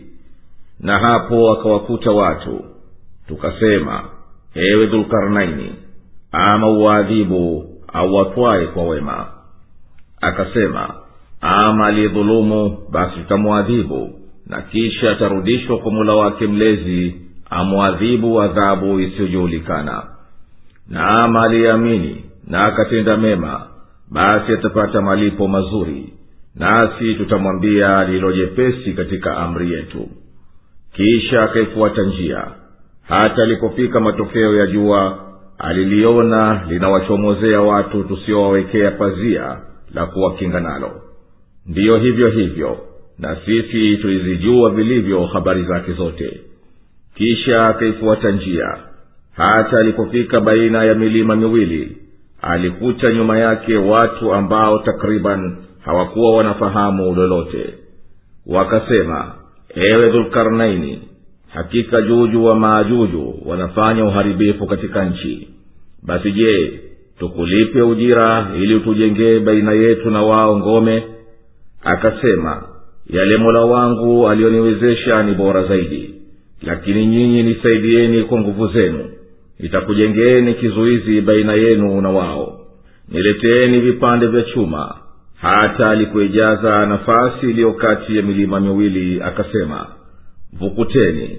Hata alipokifanya kama moto akasema nileteeni shaba iliyoyayuka nimwagie. Basi hawakuweza kuukwea wala hawakuweza kuutoboa. Akasema hii ni rehema itokayo kwa mola wangu mlezi na itapofika ahadi ya mola wangu mlezi atauvunja vunja. Na ahadi ya mola wangu mlezi ni kweli tu.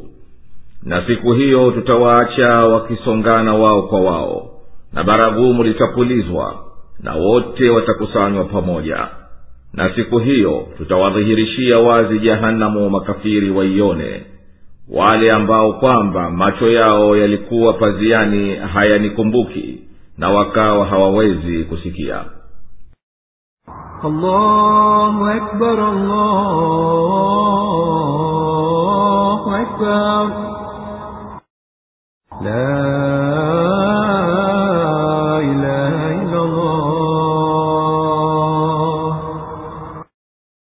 ewe mtume baadhi ya makafiri wanakuuliza habari za dhulkarnaini waambie nitakusimulieni baadhi ya habari zake tumemtilia nguvu amri yake katika ardhi akiendesha humo mambo kwa mazingatio yake na utawala wake. Na tukampa ujuzi mwingi kwa njia ambazo kwazo akiweza kuongoza mambo. Kwa kutumia njia hizo aliweza kueleza madaraka yake katika ardhi na akafuata njia mpaka akafika huko magharibi kunapokuchwa jua. Akenda mpaka akafika pahala mbali huko upande wa magharibi akalikuta jua kwa linavyoonekana kwa macho kama kwamba inazama pahala penye chemchemi ya maji ya moto na matope meusi. Na karibu ya chemchemu hii dhulkarnaini aliwakuta watu makafiri. Mwenyezi mungu akamtia moyoni mwake afanye mojapo ya mambo mawili. Ama awaite kwenye imani na hili kwa hakika ni jambo zuri au awapige vita ikiwa hakuitikia wito wa imani. Dhulkarnaini akawatangazia katika wao walijidhulumu nafsi yake kwa kubakia katika ushirikina basi amestahiki adhabu ya duniani kutokana naye. Na kisha atarejea kwa mola wake mlezi naye atamwadhibu adhabu kali wasiyoijua. Na ama mwenye kumwitikia na akamwamini mola wake mlezi na akatenda mema basi atapata malipo mazuri ya akhera. Na hapa duniani tunamchukulia kwa upole na wepesi kisha dhulkarnaini akaendelea vile vile huku akiomba taufiki ya mwenyezi mungu na akafuata njia ya kufikiria matokeo ya jua upande wa mashariki. Hata akafika linapochomoza jua kwa yaonekanavyo kwa macho mwisho wa majenzi akawaona watu wanaishi katika ushenzi kabisa hawana hata cha kwastiri na joto. Na kama dhulkarnaini alivyowaita watu wa magharibi waje kuamini basi kadhalika aliwaita hawa na akaenda nao mwendo ule ule wake wa mwanzo. Kisha akaendelea vile vile akitumia mbinu alizomsahilishia mwenyezi mungu za kumpa taufiki akishika njia baina ya mashariki na magharibi. Mpaka akafika katika safari yake ya tatu pahala mbali baina ya milima miwili mirefu na huko akakuta watu ambao hawafahamu wanaloambiwa ila kwa uzito na mashaka. Hiyo ngome au boma baina ya milima miwili iliyotajwa katika maelezo ya juu ni milima ya azerbaijan na armenia na kauli nyingine ni kaskazini ya mwisho katika jimbo la turkistan. Walipoziona nguvu zake na uwezo wake wakamtaka wasimamishie ngome ya kuwalinda na juju wa maajuju nao hao ni watu wanawaonea maya na wanawafisidia na kuwaharibia nchi yao na wao walikuwa watayari wamlipe ujira kwa kazi hiyo. Akawajibu kwa kuwambia mali na madaraka aliyonijalia mwenyezi mungu ni bora zaidi kuliko hayo mnayotaka kunipa. Akaanza kusimamisha hiyo ngome na akawataka wamsaidie kama wawezavyo kwa watu na zana ili awatimizie wayatakayo. Akawataka wamkusanyie vipande vya chuma wakakusanya kama alivyotaka akajenga kwa hivyo ngome ndefu iliyolingana na kingo za milima hiyo miwili. Kisha akawaamrisha wawashe moto wakauwasha mpaka chuma kikayayuka tena akamimina juu yake shaba iliyokwisha yayushwa ikawa ngome madhubuti haipitiki. Basi wale mahasidi hawakuweza kulikwea lile boma jinsi lilivyokwenda juu wala kulitoboa kwa ugumu wake dhulkarnaini alipokwisha jenga ile ngome alisema kumshukuru mwenyezi mungu.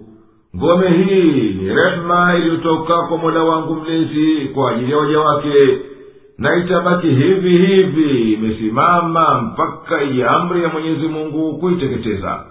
Hapo tena itakuwa sawa sawa na ardhi na amri ya mwenyezi mungu lazima itimie bila mhali na tangu kujengwa boma hilo juju wa majuju wakabaki nyuma yake wakipambana wenye kwa wenyewe na wengine wakasalimika na shari yao. Ikifika siku ya kiama likapulizwa baragumu mwenyezi mungu atawakusanya viumbe wote kwa ajili ya hisabu na malipo. Na hapo mwenyezi mungu ataonyesha wazi makafiri jahanamu iwatie kitisho na atawatumbukiza humo na hayo ni kwa kuwa macho yao walipokuwa duniani walikuwa yameghafilika hayaoni ishara za mwenyezi mungu kama kwamba yamezibwa na pazia na walikuwa kwa upotovu wao hawawezi kusikia wito wa haki kama mtu aliyepokiziwi kiziwi wale ambao kwamba macho yao yalikuwa paziani hayanikumbuki na wakawa hawawezi kusikia ni wale ambao macho yao yameghafilika na kunizingatia mimi katika mbingu na ardhi na kwa hivyo hii aya tukufu inazindua watu wazingatie yote yaliyowazunguka yanayoonyesha ishara za kuwapo mwenyezi mungu أفحسب الذين كفروا أن يتخذوا عبادي من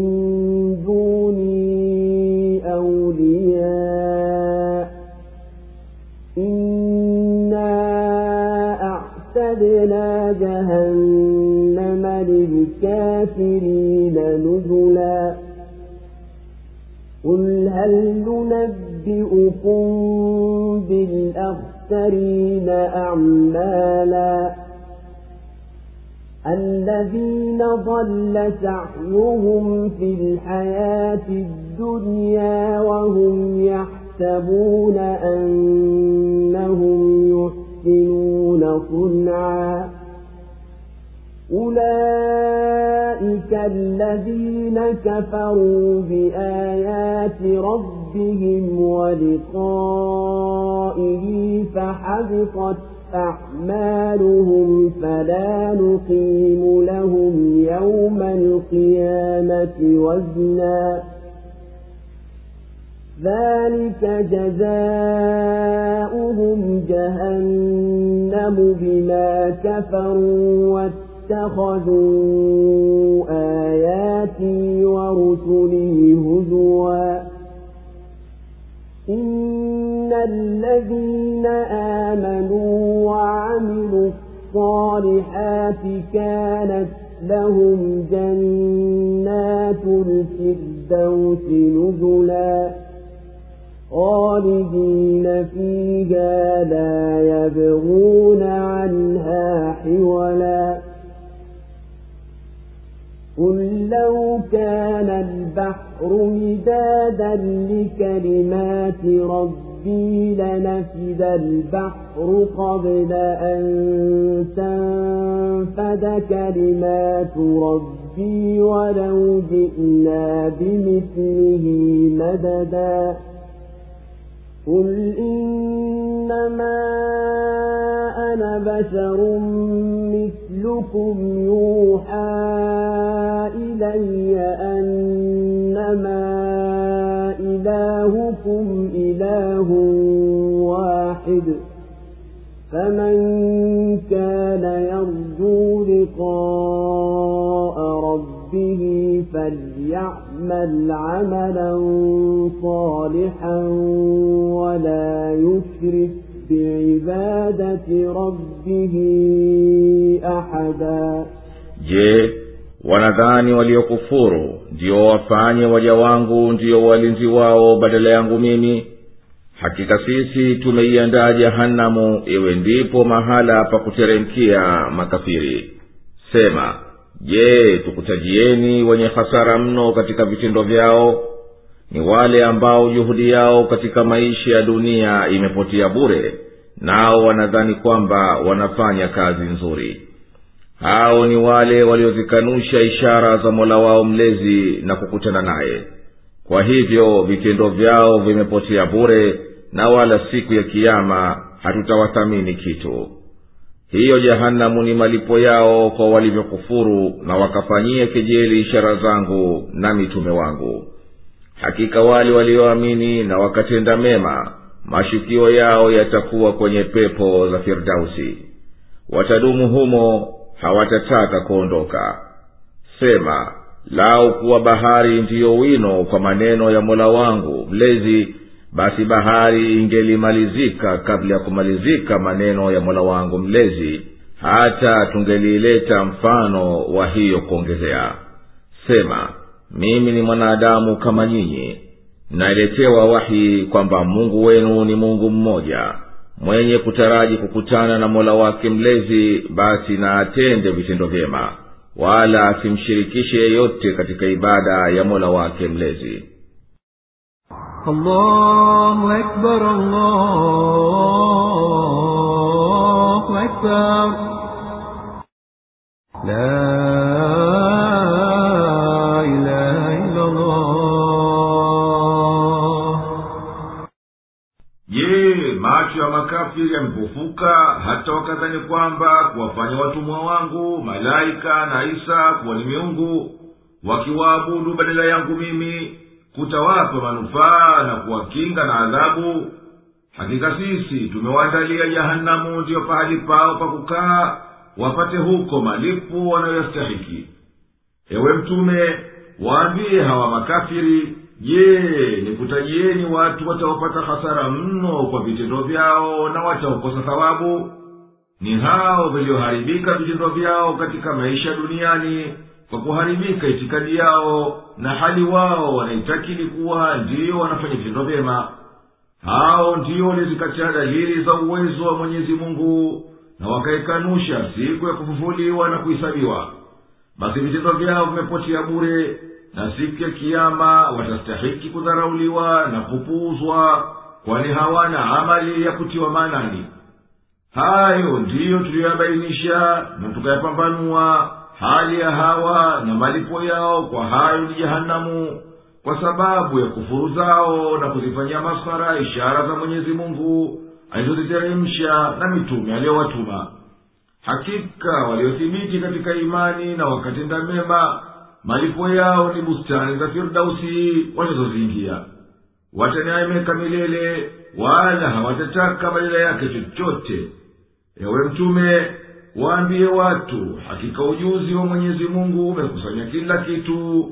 Na laukuwa maji ya baharini ni wino wa kuandikia maneno ya mwenyezi mungu yanayoonyesha ujuzi wake na hikima yake basi wino huo ungelimalizika na hata ungeliongezwa wino mwingine kama huo kabla ya kumalizika maneno ya mwenyezi mungu. Ewe mtume waambie watu hakika mimi ni mtu tu kama nyinyi nimetumwa kwenu nikufunzeni aliyonifunza mwenyezi mungu. Nimefunuliwa yani nimepewa wahi ya kwamba mungu wenu ni mmoja hana mshirika wake anayetumai kukutana na mwenyezi mungu na kupata malipo yake. Basi na atende vitendo vyema kwa usafi wa nia na ajitenge mbali na kumshirikisha mwenyezi mungu na chochote katika ibada